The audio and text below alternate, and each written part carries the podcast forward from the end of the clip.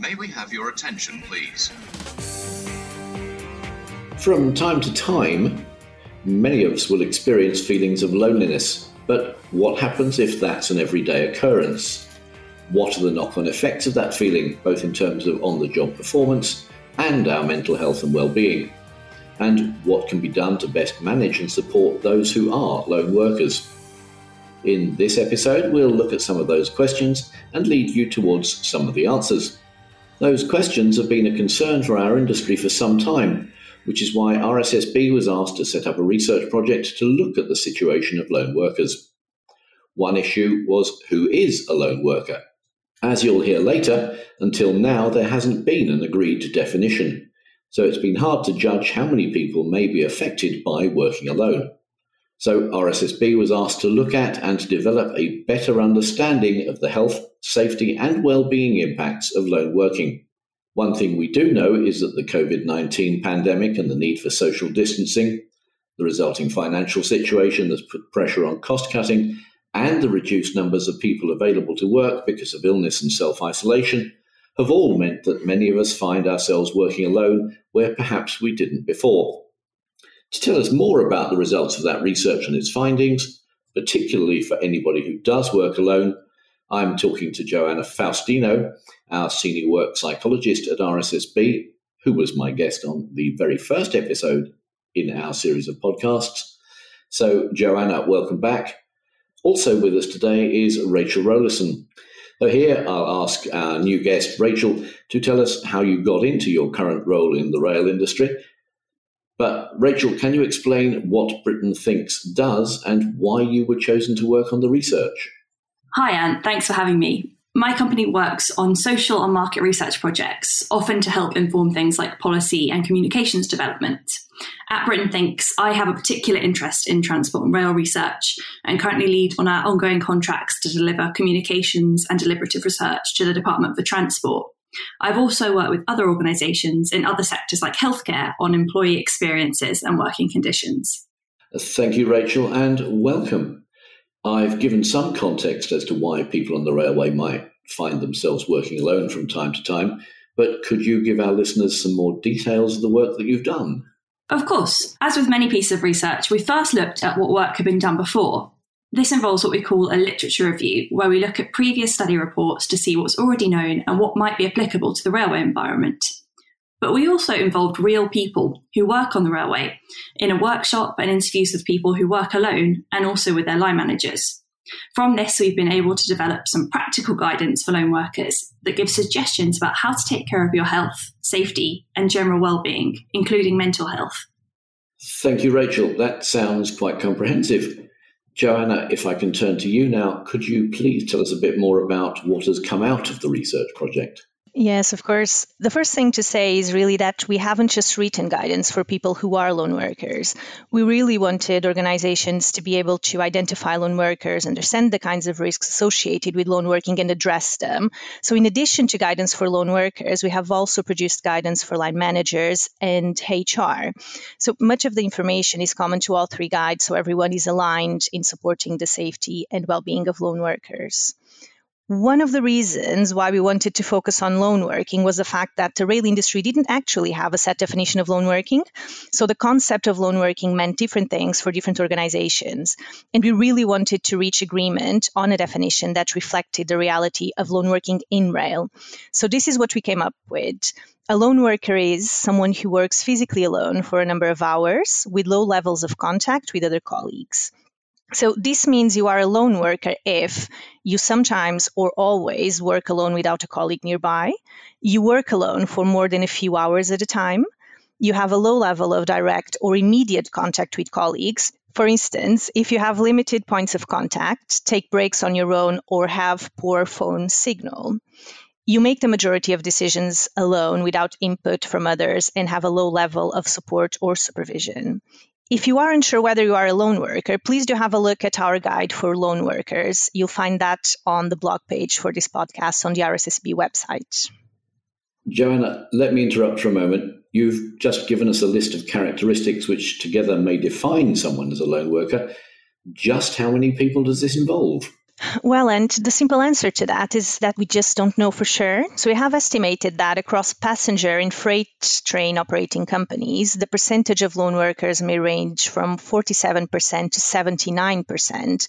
But the data we had access to was very limited, although quite consistent across companies. So what we know is that the numbers are likely to be significant. Those are very high numbers, and the need to work from home for many of us may have added to them. I'm sure the pandemic has had other effects too. I'd like to turn back to Rachel. As you were closely involved in the research, what did you find? Has it influenced the definition in any way? Yes, well, from speaking to lone workers, we learned that some roles that previously were two person jobs may now actually be completed by a single person, but many of the processes and policies around that work hasn't changed. The pandemic may also mean that some people are in lone working roles temporarily, but there's quite a lot of debate about whether things like working from home count as lone working. Yes, and the approach we have taken is that working from home doesn't automatically mean someone fits the lone working definition. So if you are working from home, you may not have any colleagues nearby for the full duration of your working day, but are you out of contact with colleagues? Does the nature of your role mean that there's little reason to contact colleagues unless in the case of an emergency? Do you have a low level of support or supervision? Do you make most of your work decisions alone? If you answered no to all of these, then you would not be classified as a lone worker. You may, however, share needs with lone workers. For example, it is important to understand how the abrupt and prolonged change from an office base to a home base in the context of the pandemic has impacted you, even if you're not technically considered a lone worker according to the rail definition.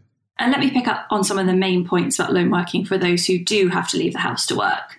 One of the main defining features about lone working is not having a colleague that you can talk to and not being able to make decisions together.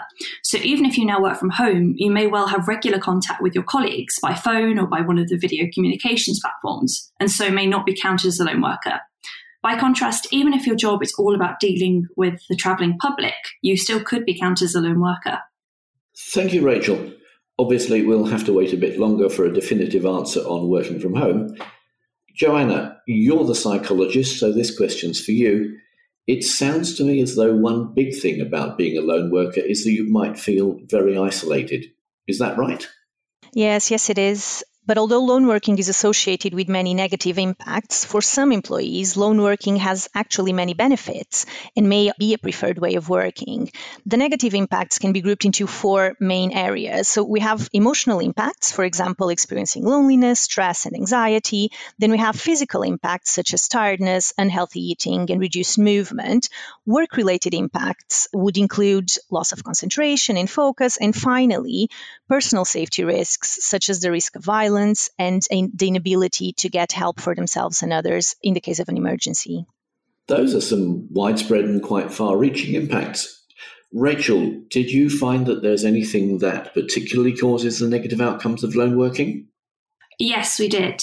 We found that lots of the negative outcomes from lone working come as a result of having to make decisions alone and often quickly, as well as having limited contact with colleagues and managers for support and conversation.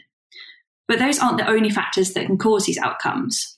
For some, the work location can be a cause. For example, if you work in a rural or other isolated location locations quite far away from people. Timing can also be a factor, particularly for those who work early or late shifts or work through the night. And the type of work might also be a factor. I've already mentioned working with the public where you don't have a colleague nearby with who you can talk issues through, but doing safety critical work alone can also be a key factor. Although it's not direct human contact, not having access to mobile devices can also increase feelings of isolation. And finally, there's the question of support from others, particularly your line manager. And this is particularly important if a person is new to a lone working role or if their role has recently become that of lone working. Well, Joana, I hope we've covered most of the negative issues of lone working. Let's get on to the positive stuff. What can be done to better support lone workers? Well, in addition to many lone workers actually enjoying lone working and even preferring to work alone and associating lone working to a sense of autonomy, mastery, and confidence, we actually found that there are a number of ways lone workers can be better supported and protected. Many of these have to do with their organization. So, for example, it can be quite helpful if your manager regularly checks in with you and if they conduct stress risk assessments At an organizational level, it is important to have policies focused on lone workers and to ensure support is provided proactively, not just in reaction to a critical event we need to remember ourselves that companies have a legal obligation to assess risks to lone workers and take steps to manage those. And we wanted to ensure they had all the tools to be able to do it, which is why we produced the guidance documents for line managers and for HR departments as well. Okay, so that's what others can do to support lone workers. What can they do to support themselves, both in terms of health and well-being, but also in terms of their personal safety? Well, I would say one of the first things is really to visit the RSSB website and find the guidance. In there, you'll see nine top tips that we came up with for lone workers, which I can summarize quickly. So, first of all, it is important as, a lone worker to start to be aware of your mental health, what at work makes you feel better and what makes you feel worse. And then talk about how you are doing and share any issues you, you may have with your line manager or other colleagues. We know it can be difficult to be open up when struggling, but communication will give you access to help before you feel worse. And also make a conscious effort to check in with your manager and connect with colleagues or try linking up with other lone workers you know or with lone worker networks. Under, undertaking training to build your sense of confidence in your role and pr- to provide you with a range of ideas on how to manage your job and your health is also really important. Again, we know it can be difficult to fit in training, but it's important to let your line manager or organizers know if you can't make it so they can arrange an alternative for you some of the points that Joana just made were more about mental well-being, but you also need to pay attention to your physical safety. So for that, we suggest being conscious of the risks you're taking and not just accepting them as part of your job, proactively assessing them before and after. Developing ways to stay focused when working alone. And this can include things like talking out loud through processes, having background noise like the radio if it's allowed in your role, and using dynamic risk assessments. You can keep up to date with your organisation's policies and practices, and if you don't know where you can find these, ask your line manager, a colleague, or a union rep. If you feel your policy is not fit for purpose, raise it with human resources.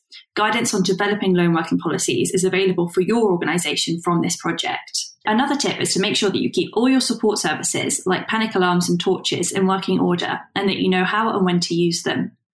And finally, we found that lone working roles are typically those with a lot of sitting, so it can be beneficial to both health and concentration to make a conscious effort to introduce some movement into your day, even if that's just standing rather than sitting when waiting.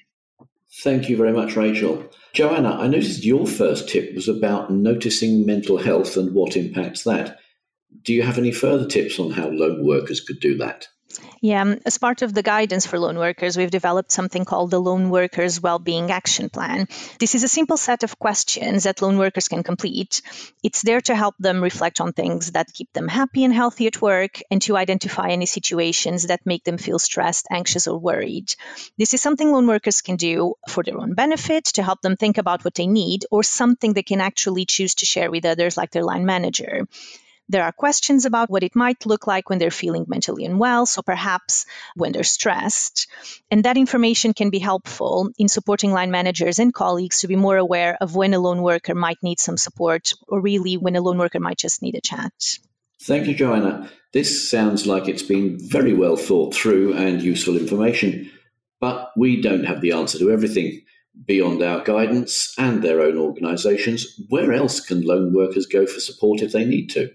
There are lots of support organizations and resources out there you can use, and many of them are listed in the guidance for lone workers. If you ever feel in the need for urgent mental health support, you can call the Samaritans on 116 123.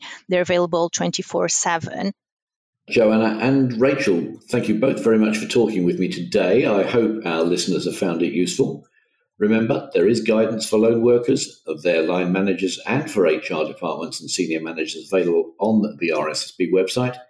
There are also links to these and many of the other resources that Joana and Rachel have mentioned in the show notes for this episode on the blogs page of the RSSB website. And to our audience, thank you for listening. As ever, if you have any questions about this or any other of our podcasts, please email me at podcasts at rssb.co.uk. But for now, thank you and goodbye.